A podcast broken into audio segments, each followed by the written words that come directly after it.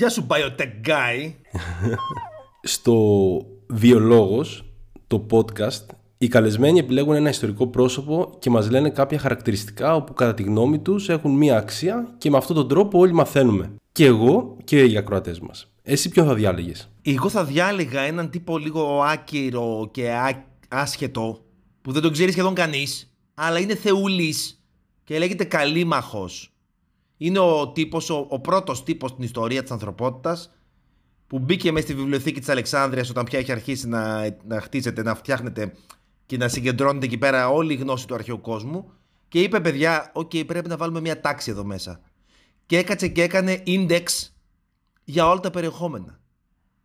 Καταλαβαίνεις πόσο χρήσιμο είναι αυτό. Να κάτσει κάποιος και να καταγράψει σε 120 βιβλία του πήρε, ε, τόσο χώρο έπιασε, όλα τα περιεχόμενα του, τι, τη συγκέντρωση της γνώσης όλης, ρε παιδί μου, σε όλους τους τομείς της επιστήμης και της ε, φιλοσοφίας, της λογοτεχνίας, να τα βάλουμε όλα σε μια τάξη, να κάτσει να κάνει μια καταλογογράφηση. Μιλάμε για τον πιο διάσημο βιβλιοθηκονόμο. Ακριβώς, Βιβλιοθηκονόμο. Αυτόν που έκανε τη βιβλιο- βιβλιοθηκονομία πριν καν δημιουργηθεί η βιβλιοθηκονομία. Before it was cool. Απίστευτο. Για από ό,τι ξέρω τώρα μόλις γύρισες από το ταξίδι στην ε, Αίγυπτο, ε, αλλά η βιβλιοθήκη δεν υπάρχει. Η βιβλιοθήκη της Αλεξάνδρεια η αρχαία δεν υπάρχει πλέον. Καταστράφηκε εδώ και αιώνες. έπαθε πολλές ζημιές. Αρχικά με τον κεσαρα σε μια ναυμαχία μέσα στο λιμάνι της Αλεξάνδρεια. Ξέσπασε μια πυρκαγιά και έπιασε και λίγο από τη βιβλιοθήκη, λίγο την τσουρούφλησε. Μετά με τους χριστιανούς και τις ε, ε, θρησκευτικές αντιπαλότητες, ε, αρκετή όχλος έκαψε αρκετά βιβλία και εκεί. Και στο τέλος με την αραβική κατάκτηση που έπεσε πλέον η, ο αρχαίος κόσμος, οι, οι Άραβες κατέστρεψαν και ό,τι είχε απομείνει από εκεί πέρα. Μας σώζεται ίσως, ίσως ένας πάπυρος, και αυτός αμφιλεγόμενος είναι, που να είναι από τη βιβλιοθήκη της Αλεξάνδρειας την ίδια, και δεν υπάρχει η ίδια αυτή καθ' αυτή, αλλά η δουλειά που έγινε εκεί πέρα, η συγκέντρωση της γνώσης, η μελέτη των επιστημών και των τεχνών, που αντιγράφηκε μετά σε άλλα ε, βιβλία σε όλο τον υπόλοιπο κόσμο, ακόμη μας επηρεάζει. Και αν, οτιδήποτε ξέρουμε για τον αρχαίο κόσμο είναι γιατί κάποιοι άνθρωποι στην ε, βιβλιοθήκη της Αλεξάνδρειας, στο μουσείο της Αλεξάνδρειας, η βιβλιοθήκη ήταν απλά η συλλογή των βιβλίων για να παίρνουν πληροφορίες αυτοί που δούλευαν στο μουσείο της Αλεξάνδρειας. Όχι μουσείο όπως σήμερα, μουσείο δηλαδή χώρος των μουσών, των επιστημών και των τεχνών. Και από εκεί μέσα, από τη βιβλιοθήκη δηλαδή, έπαιρναν τις πληροφορίες. Δεν υπήρχε ένα κτίριο ξεχωριστό βιβλιοθήκη. Δεν ξέρουμε καν πώς έμοιαζε σαν κτίριο. Ισχύει ότι ε, πολλά από αυτά σώζονται στο Βατικανό. Και στο Βατικανό σώζονται και σε πολλές άλλες βιβλιοθήκες. Γιατί όλα αυτά ήταν με πάπυρο. Ο πάπυρος δεν αντέχει στον χρόνο. Λιώνει πάρα πολύ εύκολα. Και έπρεπε να αντιγραφεί συνέχεια. Μιλια... Μιλιούνια ανθρώπων κάθονταν και αντέγραφαν μέσα στους αιώνες και αρκετά αντίγραφα από αυτά έχουν φτάσει να είναι και στο Βατικανό και στη Βιέννη και στο Παρίσι και στο Λονδίνο και στην Αμερική και, και στην Ελλάδα και ακόμη και στην Τουρκία λόγω Βυζαντίου έχουν παραμείνει κάποια. Ε, μέσα στους αιώνες από αντιγραφή σε αντιγραφή μέχρι να φτάσουμε στην τυπογραφία που πλέον ε, διασφαλίστηκε η, η σωτηρία των βιβλίων ήταν ε, ε, στο χέρι χιλιάδων αντιγραφέων να κάτσουν να, να ξέρεις, νυχθη, νυχθημερών να αντιγράφουν λεπτομερώς βιβλία στα μάτια για να σώσουν ό,τι, ό,τι σώθηκε. Γι' αυτό και μας σώθηκαν και πολύ λίγα. Τι ήταν αυτό που σου έκανε περισσότερη εντύπωση τώρα που πήγες στην Αίγυπτο, μεταξύ Αλεξάνδρειας και Κάιρου; Το Κάιρο είναι πολύ πιο ε, αραβικό, ισλαμικό και με την πολιτιστική του έννοια, ενώ η Αλεξάνδρεια είναι πιο κοσμοπολίτικη. Βλέπεις δηλαδή ότι υπήρχε εκεί πέρα μια μίξη πολιτισμών από την αρχαιότητα. Η Αλεξάνδρεια υπάρχει για 2.353 χρόνια. Mm-hmm. Και το βλέπεις αυτό. Βλέπεις βέβαια μια παρακμή γιατί ζουν δύσκολες καταστάσεις. Οι άνθρωποι, φτώχεια, πείνα, βρώμα παντού. Υπέροχοι άνθρωποι βέβαια. Νιώθεις μια παράξενη ασφάλεια. Δεν νιώθεις απειλή όπως θα νιώθεις σε μια ευρωπαϊκή πόλη. Να σε κλέψουν, να σε ληστέψουν, να σου κάνουν διάφορα. Εκεί είναι πολύ πιο cool. Παραδόξως. Μέσα στη φτώχεια τους είναι πολύ γλυκύτατοι άνθρωποι. Ε, αλλά υπάρχει αυτή η, η ανέχεια, ρε παιδί μου, που σε, σε στεναχωρεί γιατί έναν τόσο πανάρχιο και πλούσιο πολιτισμό να τον βλέπεις να υποφέρει αυτή τη στιγμή δεν είναι ευχάριστο. Τώρα θα αναρωτιέστε γιατί μιλάμε για την αρχαιότητα. Παιδιά, μαζί μας είναι ο Θοδωρής Παπακώστας. Μαζί μου είναι ο Θοδωρής Παπακώστα. Είναι αρχαιολόγος. Γεννήθηκε και μεγάλωσε στη Θεσσαλονίκη με ό,τι αυτό συνεπάγεται. Τελείωσε το πρώτο του πτυχίο στην αρχαιολογία στο Πανεπιστήμιο του Reading στο Ηνωμένο Βασίλειο. το μεταπτυχιακό του στην προϊστορική αρχαιολογία στο Πανεπιστήμιο του Νότιγχαμ πάλι στο Ηνωμένο Βασίλειο. Από το 2007 έως το 2012 εργάστηκε στο Αρχαιολογικό Μουσείο Θεσσαλονίκης. Πριν από αυτό και πριν ξεκινήσει το διδακτορικό του, επέλεξε να εργάζεται ως καθηγητής Αγγλικών και επειδή ουδέν μονιμότερο του προσωρινού, κατέληξε να συμπληρώσει μια ντουζίνα χρόνια στη διδασκαλία. Ενίοτε έχει εργαστεί σε πλειάδα αντικειμένων από πωλήσει μέχρι γραμματιακή υποστήριξη, μέχρι και βοηθός κρεοπόλ για δύο φεγγάρια και από το χώρο της εστίασης μέχρι τον τομέα υποδοχής και κρατήσεων 5 αστέρων ξενοδοχείου. Ολοκλήρωσε το διδακτορικό του στην κλασική αρχαιολογία το 2017, έκτοτε θεωρώντας ακράνδοντα ότι η επιστήμη έχει ουσία μόνο όταν επικοινωνείται και με μια βαθιά πεποίθηση ότι η αρχαιότητα και το παρελθόν εν γέννη μας αφορά όλους και η γνώση του είναι δύναμη, δημιούργησε το αρχαίο Storyteller, όπου μεταφέρει την αρχαιογνωστική πληροφορία με τρόπο απλό άμεσο και διασκεδαστικό στο ευρύ κοινό. Οι δράσεις του αρχαίου storyteller περιλαμβάνουν ομιλίες και διαλέξεις σε πανεπιστήμια, διάφορους φορείς, καθώς στη συγγραφή ενός βιβλίου εκλαϊκευμένη αρχαιολογίας χωράει όλη η αρχαιότητα στο Ancestor και μια τακτική εκπομπή στο podcast. Δηλαδή, μιλάμε για έναν άνθρωπο ο οποίος ξεκίνησε να σπουδάζει αρχαιολογία, κάποια στιγμή έγινε κρεοπόλης, πήρε διδακτορικό και έγραψε και ένα βιβλίο. Κάπως έτσι, είναι όλα αυτά μαζί.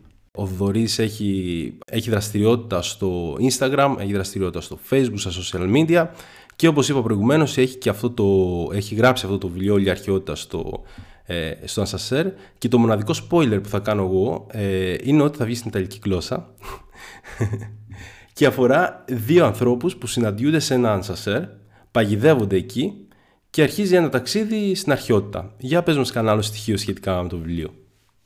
Το βιβλίο αυτό γράφτηκε γιατί απλά δεν χωρούσε στα social media μια γρήγορη και εύκολη και πλήρης όμως εξιστόρηση όλης της ελληνικής αρχαιότητας.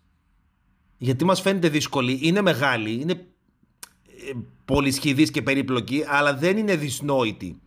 Και είναι καλό, άμα δεν έχεις ένα γενικό πλαίσιο, να μπορέσεις να τοποθετήσεις την κάθε πληροφορία που ακούς, γιατί οι πληροφορίες είναι πάμπολες γύρω μας, δεν είναι εύκολο να την ε, συγκρατήσεις. Επομένως, χρειαζόταν να υπάρχει ένα εισαγωγικό κείμενο, ένα κάτι που ε, οποιοδήποτε ενήλικος, βέβαια διαβάζεται και από παιδιά, δεν έχει μέσα κάτι το απρεπές, ε, αλλά κυρίως απευθύνεται σε ενήλικους που χρόνια μετά, έχοντας ε, αποστασιοποιηθεί από τη γνώση του σχολείου, επίσης λάθος στην Ελλάδα που τα θεωρούμε ότι η γνώση είναι μόνο για το σχολείο, ε, θέλει να βάλει μια τάξη στο μυαλό του και να ξεκινήσει να ανακαλύπτει την αρχαιότητα, να έχει έναν εύκολο και γρήγορο τρόπο, μέσα από ένα μικρό βιβλιαράκι, να φρεσκάρει και να θυμηθεί και να, να μάθει όλη την ε, διάρθρωση της ελληνικής αρχαιότητας εύκολα και γρήγορα, για να μπορέσει μετά να ανακαλύψει πάρα πολλά περισσότερα σε, με χιλιάδες άλλους τρόπους, ντοκιμαντέρ, βίντεο, βιβλία και ούτω καθεξής. Άρα έπρεπε να υπάρχει κάτι σαν εύκολη εισαγωγή στον κόσμο της ε, αρχαιογνωσίας Άλλο η αρχαιότητα, άλλο η αρχαιολογία. Η αρχαιογνωσία είναι ένας ε, όρος ομπρέλα που τα, τα περιβάλλει όλα και είναι πάρα πολύ χρήσιμη γιατί μας αφορά όλους. Και όλες οι επιστήμες του σήμερα ξεκίνησαν από την αρχαιότητα. Βέβαια. Κατά τη γνώμη μου είναι και πολύ σημαντικό το γεγονός ότι όλα αυτά που λες βρίσκονται στο βιβλίο. Δηλαδή το να πάρει ένας άνθρωπος σε ένα βιβλίο να διαβάσει και όχι να ανοίξει τον υπολογιστή να δει ένα άρθρο, να δει δεν ξέρω, Instagram συνήθως ή τα social media.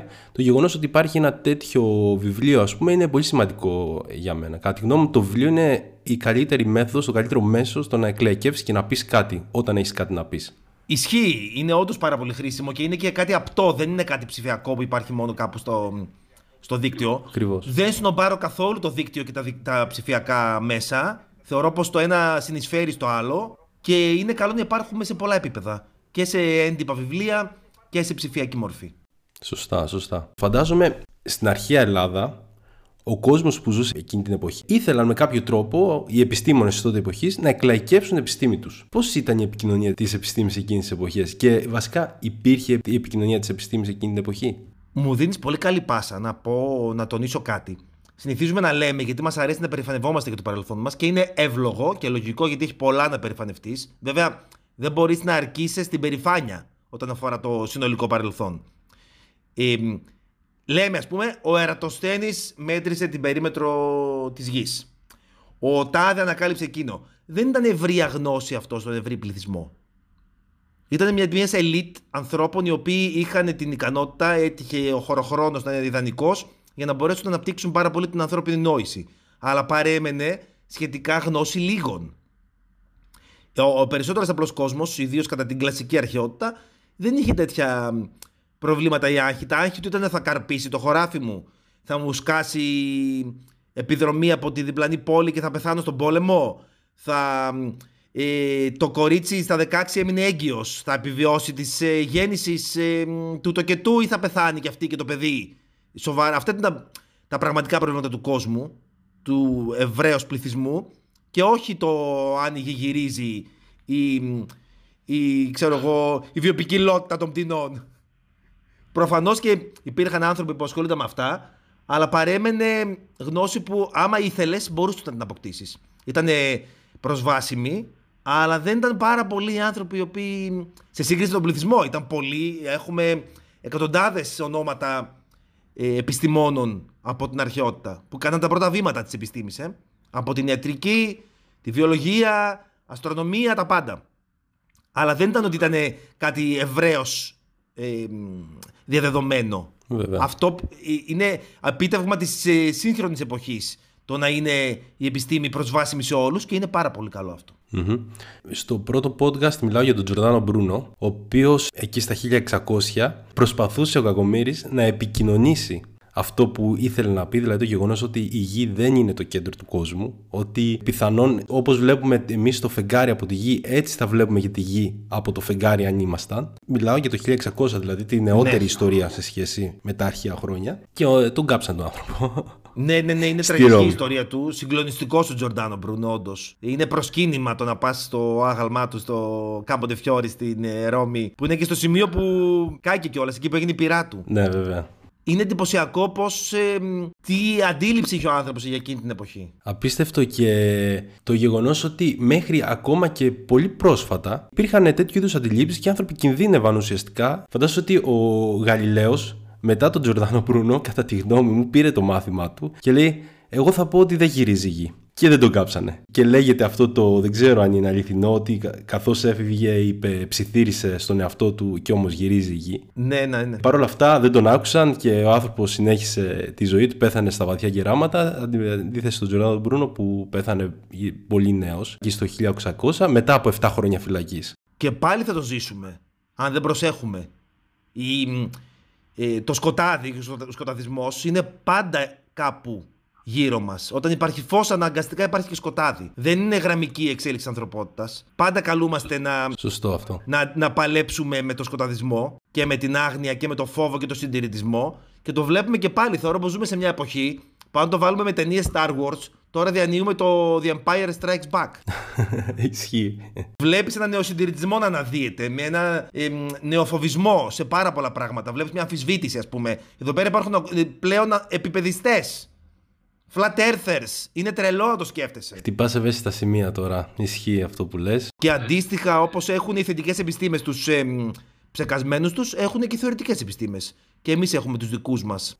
Για πες, ένα παράδειγμα. Α πούμε, εμάς λένε ότι τα εμβόλια έχουν τσιπάκια. Ναι, ναι το, το κλασικό βάσανο που έχετε εσείς. Εμείς έχουμε αντίστοιχα ότι ε, τα μεγάλα επιτεύγματα τα χτίσανε εξωγήινοι. Α, ναι, σωστά. Ή ότι οι αρχαίοι θεοί ήταν υπαρκτοί και ήταν με διαστημόπλια που από την Ανδρομέδα. Το τι μας κρύβουν αυτό, το οποίο ξέρεις, η συνωμοσιολογία και αυτή, αυτού του είδους το ψέκασμα δεν έχει τέλος. Είναι τελείως υποκειμενικό το πού θα βάλει ο άλλος τη δική του τελεία. Και ό,τι και να του πεις, ό,τι επιχείρημα και να φέρεις, θα το πάει πιο πέρα. Ναι, αλλά γιατί ήταν αυτό αλήθεια, γιατί, δεν μας, γιατί να μην είναι ψέματα αυτό που μας είπατε εσείς οι επιστήμονες; Το πάει ακόμη πιο πέρα. Δεν έχει τελειωμό. Δεν μπορείς να νικήσεις το συνωμοσιολόγο ever. Γιατί είναι έτσι δομημένη η συνωμοσιολογία ώστε να, να πάει πάντα στο πιο πέρα επιχείρημα. Αβάσιμο. Αλλά δεν τους νοιάζει. Βέβαια. Αποδόμησέ μου, για ποιο λόγο οι πυραμίδες δεν χτίστηκαν από εξωγήινους; Το, η καλύτερη απόδειξη ήρθε πριν από λίγα χρόνια που βρέθηκε ένας από τους αρχαιότερους παπύρους που μας σώζονται που είναι το ημερολόγιο εργοταξίου ενός Μερέρ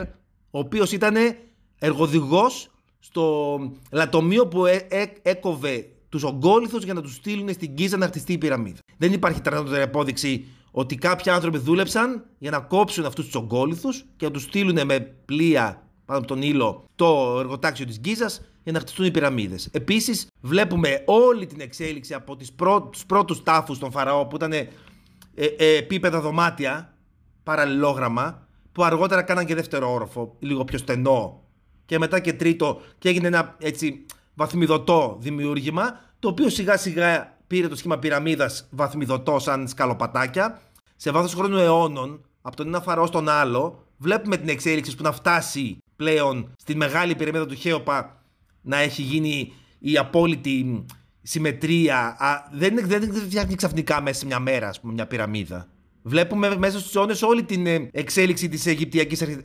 αρχιτεκτονικής. Πες το ρε Θόδωρε. ώσπου να φτάσουμε να έχουν τη γνώση της Μεγάλης Πυραμίδας και αργότερα μετά το Χέοπα του Χεφρίνου, του Μικερίνου, πώς έσβησε σιγά σιγά αυτό, άλλαξαν τα γούστα, άλλαξε η νοοτροπία του Αιγυπτιακού λαού και του πολιτισμού. Κάπου γκάνιασαν να σμπρώχνουν ογκόλυθου όλη μέρα στη Λαλάκα, ρε παιδί μου, οι Αιγύπτιοι εκεί πέρα. Κουράστηκαν τα παιδιά, αλλάξαν γούστα. Α, υπάρχει όλο αυτό. Το βλέπουμε μπροστά μας και ξέρουμε. Δηλαδή δεν αμφισβητείται. Αυτό που μπορεί να μην ξέρουμε είναι ακριβώς, ακόμα είναι ακριβώς πώς δομήθηκε αυτό. Σαν ε, υλοποίηση του πολιτικού μηχανικού δηλαδή. Αλλά ότι ασχολήθηκαν συγκεκριμένα άνθρωποι Αιγύπτιοι και μάλιστα δεν ήταν και σκλάβοι. Αυτό είναι μια παρανόηση. Ήταν ο απλός λαός, ο οποίος την περίοδο που δεν είχε δουλειά στα χωράφια, σαν κοινωνική εργασία, υπηρέτηση στον, στο Φαραώ, στο Βασιλιά, έπρεπε να πηγαίνει για κάποιους μήνες να δουλεύει στα εργοτάξια της Γκίζας για να φτιάξει τις πυραμίδες. Νομίζω ότι αυτό το podcast μοιάζει σαν χρονομηχανή. Γιατί πήγαμε από τον Καλίμαχο, πετάξαμε στο 1600 στον Τζορδάνο Μπρούνο, πήγαμε λίγα χρόνια μετά εκεί στον, στον Γαλιλαίη. Μετά από αυτό πήγαμε στην Αίγυπτο, στις ε, πυραμίδες, ήρθαμε στο σήμερα και τώρα θα σε ξαναπάω στα αρχαία χρόνια πάλι. Για να σε ρωτήσω κάτι άλλο. Εγώ, όπως ξέρεις, θα έρθω πάλι στην Ιταλία. Εγώ μένω μόνιμα στην Ιταλία, μένω στην Περούτζια. Συγκεκριμένα εδώ ήταν η περιοχή των ε,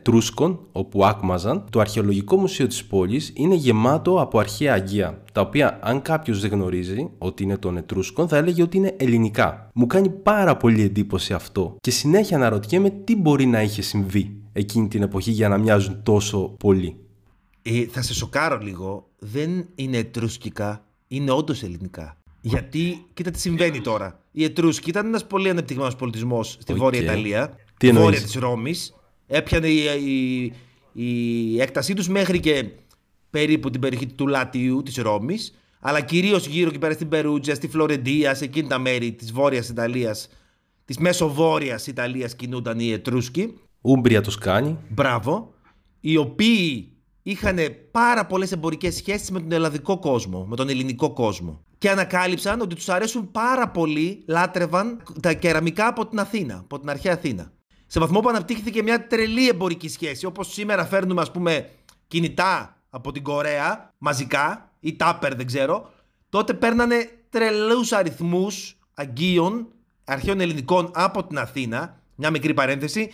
Η κεραμική της αρχαϊκής και κλασικής Αθήνας θεωρείται από τις ε, σημαντικότερες και ομορφότερες στο, στον κόσμο. Είναι εκείνη τη στιγμή στον χρόνο που έγινε η ύψιστη στιγμή της ε, καλλιτεχνίας στην κεραμική. Ζωγράφιζαν τόσο υπέροχα δημιουργήματα πάνω στα αγκία, φτιάχνουν τόσο περίπλοκα και υπέροχα αγκία, που τα λάτρεψαν ακόμα και οι Ετρούσκοι της εποχής τους. Άρα εισήγαγαν τεράστιο αριθμό αγκίων. Τα περισσότερα, η συντηρητική πλειονότητα των, αγκίων, των αρχαίων ελληνικών αγκίων που έχουμε είναι από την ε, Βόρεια Ιταλία. Γιατί τα παίρνουν οι Ετρούσκοι, τα χρησιμοποιούσαν και μετά είχαν το συνήθειο να θάβονται μαζί τους. Και άμα βλέπεις πλήρες αγκείο, το αγκείο σαν ε, δημιουργήμα είναι ακατάστρεπτο. Δεν καταστρέφεται στον χρόνο. Είναι ψημένο χώμα. Αντέχει στου αιώνε των αιώνων. Το μόνο που μπορεί να το καταστρέψει είναι το ανθρώπινο χέρι. Επομένως, αν βλέπεις πλήρες αγκείο που δεν έχεις σπάσει σε πολλά κομματάκια, είναι γιατί μπήκε σε ένα τάφο και έμεινε εκεί μέσα για χιλιάδες χρόνια. ώσπου να σκαφτεί αυτός ο τάφος. Όταν λοιπόν άρχισαν με τη δημιουργία της αρχαιολογίας τη επιστήμης να σκάβουν και να βγάζουν χιλιάδες ετρούσκικου τάφους με αρχαία ελληνικά αγκία. Κάποια από αυτά είναι και τοπικά ετρούσκικα που μιμούνται ελληνικά αγκία, γιατί τους άρεσαν πάρα πολύ. Αλλά τα περισσότερα είναι αθηναϊκά αγκία που φεύγανε με, με τα πλοία αβέρτα προς τα εκεί. Και μας σώζονται πάρα πολλά γιατί τα βάζαν στους τάφους τους και πλέον μπορούμε να τα βρούμε ακέραια μέσα στους ετρούσκικου τάφους. Άμα θες δηλαδή να δεις πάρα πολύ αρχαίο ελληνικό αγκείο, δεν θα πας στην Ελλάδα ούτε στην Αθήνα συγκεκριμένα το Αττικό Αγγείο. Θα πας στη Βόρεια Ιταλία. Τα μουσεία της Βόρειας Ιταλίας είναι γεμάτα αρχαιοελληνικά αγκία. Στην αρχή νομίζαμε πως είναι τρούτσικα. Το 1800-1900, ρε παιδί μου. Αργότερα ανακαλύψαμε πως όντως είναι ελληνικά και εισάγονταν ε, με τόνους. Τόνοι αγκίων φεύγανε για την ε, ε, Ετρουρία, όπως λέγονταν η περιοχή. Απίστευτο. Για, αρκε, για αρκετές δεκαετίες. Είναι δώρο αυτό μεγάλο για μας Γιατί θα είχαν χαθεί όλα αυτά. Αλλά επειδή τα βάζανε οι Τρούσκοι στους τάφους τους, μας σώθηκαν ε, μέχρι σήμερα. Εγώ όταν τα είχα πρωτοδεί, η αλήθεια είναι ότι δεν αναγράφεται τίποτα πάνω στις ετικέτες, πάνω στις επιγραφές που εξηγούν το ότι είναι. Απλά λένε ότι βρέθηκε στην τάδε περιοχή, κοντά στην Περούτζα, ξέρω εγώ, χρονολογείται τόσο και είναι τρούσκικο. Αυτό. Δεν λένε, ας πούμε, αν είναι ε, ελληνικό ή όχι. Και αυτό μου είχε κάνει εμένα εντύπωση ότι το σχήμα, το στυλ, η αρχιτεκτονική τέλος πάντων του Αγίου ήταν όλο ελληνικό. Και τώρα όντως με έχει αφήσει με ανοιχτό το στόμα και έχω σου ευχαριστεί ένα κακό που έχει, από τα λίγα κακά που έχει αυτή η υπέροχη χώρα που λέγεται Ιταλία, που τη λατρεύω σε πάρα πολλά επίπεδα, για τον πολιτισμό και το φαΐ της, για το τοπίο της είναι υπέροχη η Ιταλία, έχει ένα κακό, έχει τόσα πολλά εκθέματα και ευρήματα, που δεν ασχολούνται ιδιαίτερα για τη μουσιακή παρουσίασή τους όπως σε άλλα μέρη. Επομένως θα δεις πολλά μουσεία που ουσιαστικά είναι αποθετήρια εκθεμάτων. Και όντως λείπει το εποπτικό υλικό για να καταλάβεις καλύτερα τι βλέπεις. Αλλά τους το συγχωρούμε γιατί έχουν τόσα πολλά να μας δείξουν στην Ιταλία που δεν πειράζει. Άντε. Με τον καιρό φαντάζομαι θα βελτιωθεί λίγο και η μουσιακή προ... προώθηση των εκθεμάτων τους. Αλλά δεν πειράζει. Τους αγαπάμε όπως και να έχει. Το εύχομαι. Πάλι θα τρέξουμε στο χρόνο και θα πάμε πάλι στην Αίγυπτο. Να σου πω κάτι και να μου πεις τη γνώμη σου πάνω σε αυτό το κομμάτι. Στην Αίγυπτο αυτό που κάνανε πολλές φορές από ό,τι έχω παρατηρήσει είναι ότι απεικονίζανε μια σκηνή πάνω στα Αγία. Έτσι, αυτό νομίζω ότι ισχύει σε, όλες, σε όλους τους πολιτισμούς. Διόρθωσε με αν κάνω λάθος. Αυτό που μου είχε κάνει εντύπωση είναι ότι εμείς γνωρίζουμε λόγω των Αιγύπτιων το γεγονός ότι η πολιομιελίτιδα υπήρχε ήδη από τους Αιγυπτιακούς χρόνους. Ναι, δεν γνωρίζω συγκεκριμένα για την πολιομιελίτιδα, δεν έχω γνώση της βιολογίας όπως αντιλαμβάνεσαι.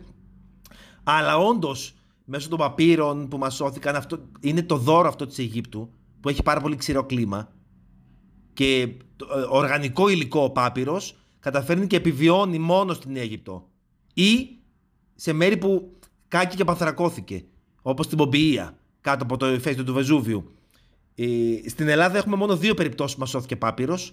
Στην, ε, στη, στη Δάφνη ένα κομμάτι παπύρου πάρα πολύ κατεστραμμένο, ίσα που διαβάζετε τα ελάχιστα γράμματα που είχε πάνω, επειδή σώθηκε μέσα σε νερό, διατηρήθηκε και μέσα σε σταθερό κλίμα. Και ο πάπυρος του Δερβενίου, έξω από τη Θεσσαλονίκη, που βρέθηκε απανθρακωμένος και έχει ένα ορφικό κείμενο. Δηλαδή ένα κείμενο για την ε, ορφική λατρεία που εξηγεί στο νεκρό πώς θα. Ε, σαν GPS για τον, αρχαίο, για τον ε, άλλο κόσμο. Πώς αφού του περάσει από αυτή τη ζωή στην άλλη, τι πρέπει να κάνει για να πάει στον άλλο κόσμο στην, μετέ, στην μεταθάνατο ζωή, να μην χαθεί η ψυχή του. Ε, σπούκι, αλλά πολύ ενδιαφέρον. Στην Αίγυπτο όμως, επειδή είναι ξηρό το κλίμα μονίμως, δεν υπάρχουν διακυμάνσεις, μεσογειακό κλίμα, κρύο-ζέστη, κρύο-ζέστη. Ε, μένουν αυτά. Και έτσι μας σώζονται πάπυροι από την αρχαιότητα ακόμα, από πάρα πολύ αρχαία χρόνια. Επομένως, εκεί πέρα ναι, μπορούμε να, να εντοπίσουμε ότι είχαν πολύ ανεπτυγμένη και φαρμακευτική και βιολογία και κάποια πρώιμη ιατρική ακόμα. Άσχετο, θα σου το πω γι' αυτό γιατί είναι κάτι που δεν το ξέρει πολλοί κόσμος.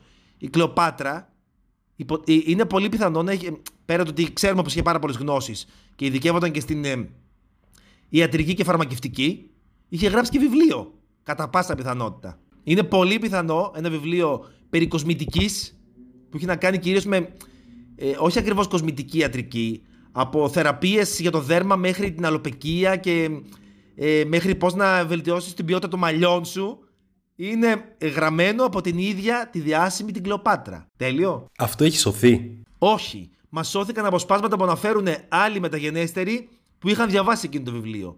Και αναφέρουν ότι είναι από μια Κλεοπάτρα. Γι' αυτό και δεν είναι 1000% σίγουρο ότι είναι αυτή. Αλλά είναι πολύ πιθανό να είναι όντως της ίδιας της Κλεοπάτρας, γιατί ξέρουμε πως ήταν πολύ μορφωμένη. Μιλούσε τουλάχιστον 7-8 γλώσσες. Και ήταν, είχε τη βιβλιοθήκη δίπλα της. Ζούσε στην Αλεξάνδρεια και είχε μια βιβλιοθήκη δίπλα της με όλη τη γνώση του αρχαίου κόσμου. Ήταν βασίλισσα, είχε όρεξη και είχε αγάπη να μελετάει.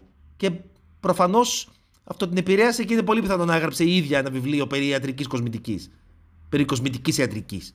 Wow, πόσα πράγματα μαθαίνουμε από τους αρχαίους, είναι ε, απίστευτο. Αυτό που έλεγα πριν είναι ότι η πολιομιελίτιδα, φαντάζομαι ότι το γεγονός ότι εμείς γνωρίζουμε ότι υπήρχε εκείνα τα χρόνια, ήταν ακριβώς επειδή υπήρχε μια παράσταση πάνω σε ένα αγκείο, όπου έδειχνε ένα παιδί το οποίο είναι παράλυτο και αυτά τα συμπτώματα θύμιζαν 100% συμπτώματα ενός παιδιού της δεκαετίας του 50 ας πούμε, που είχε παράλυση από την πολιομιελίτιδα. Οπότε είναι πολύ ενδιαφέροντα αυτά τα πράγματα. Είναι όντως. Είναι όντως, αλλά και πάλι Ε, ε, εμένα πάει το μυαλό μου και στη σύγχρονη επιστήμη. Για, για, για αιώνες αιώνες η ανθρωπότητα πάλευε με τη λέπρα και έπρεπε να έρθει η σύγχρονη επιστήμη για να ανακαλύψει η θεραπεία και να γίνει πλέον παρελθόν όλο αυτό. Μια, ε, μια ασθένεια που βασάνιζε ανθρώπους για ε, χιλιετίες. Ε. Η μεγαλύτερη απόδειξη ότι μπορούμε να εμπιστευτούμε την επιστήμη. Ακριβώς και όπως λες και εσύ νομίζω ότι είναι πάρα πολύ σημαντικό να επικοινωνείτε όλο αυτό, να μην μένει δηλαδή μόνο στα εργαστήρια και στα εργαστήρια των μουσείων, να βγαίνει και παρά έξω, να επικοινωνείτε όσο καλύτερα γίνεται με απλό τρόπο και να το καταλαβαίνει όλος ο κόσμος από τα παιδιά του που είναι στο σχολείο μέχρι τους ηλικιωμένους ας πούμε. Είναι πάρα πολύ σημαντικό αυτό. Ακριβώς έτσι και να, να καταλάβουμε επίσης πως οι επιστήμες είναι όλες αλληλένδετες μεταξύ τους. Βέβαια. Δεν μπορεί να ζήσει καμία επιστήμη σε βάκουμ. Mm-hmm. Όλες χρειαζόμαστε όλες τις υπόλοιπες μαζί για να αναπτυχθούμε. Καθώς πηγαίνουμε στο κλείσιμο, θα ήθελα να δώσεις μία ευχή ή μία συμβουλή στα παιδιά τα οποία θα δώσουν πανελλήνιες σε λίγους μήνες. Αυτό θα ακουστεί πάρα πολύ κλεισέ, αλλά είναι αλήθεια. Μην αγχώνεστε παιδιά, κόπηκα δύο φορές τις πανελλήνιες. So what? Δίνουμε πάρα πολύ αξία στις πανελλήνιες. Δοκιμάστε και βάλτε όλες τις δυνάμεις σας όσο εκεί που εσείς αντέχετε και μπορείτε και θέλετε, αξίζει, αλλά δεν κρίνεται όλη η ζωή σας από αυτό. Υπάρχουν χιλιάδες δρόμοι και τρόποι που θα ανοιχτούν μπροστά σας. Δεν ξέρω, νιώθω πως στην Ελλάδα δίνουμε πάρα πολύ μεγάλη φόρτιση στην αξία των Πανελληνίων, που για μένα είναι και δομημένες λάθος, γιατί δεν είναι όλα τα συστήματα και όλοι οι τρόποι αξιολόγησης ικανοί να εξετάσουν κάθε τρόπο σκέψης και κάθε μυαλό. Σκέψω ότι εγώ στις Πανελλήνιες που δεν μπορούσα να παπαγαλίσω, έγραψα στην ιστορία 6.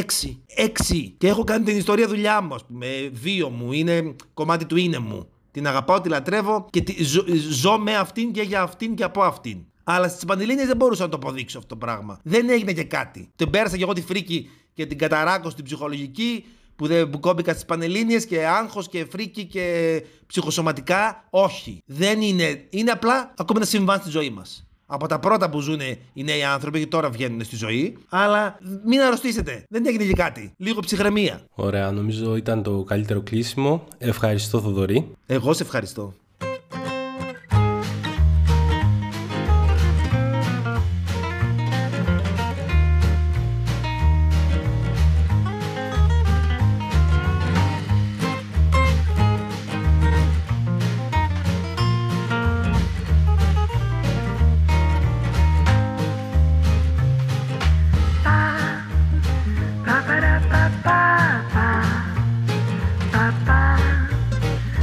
para, para.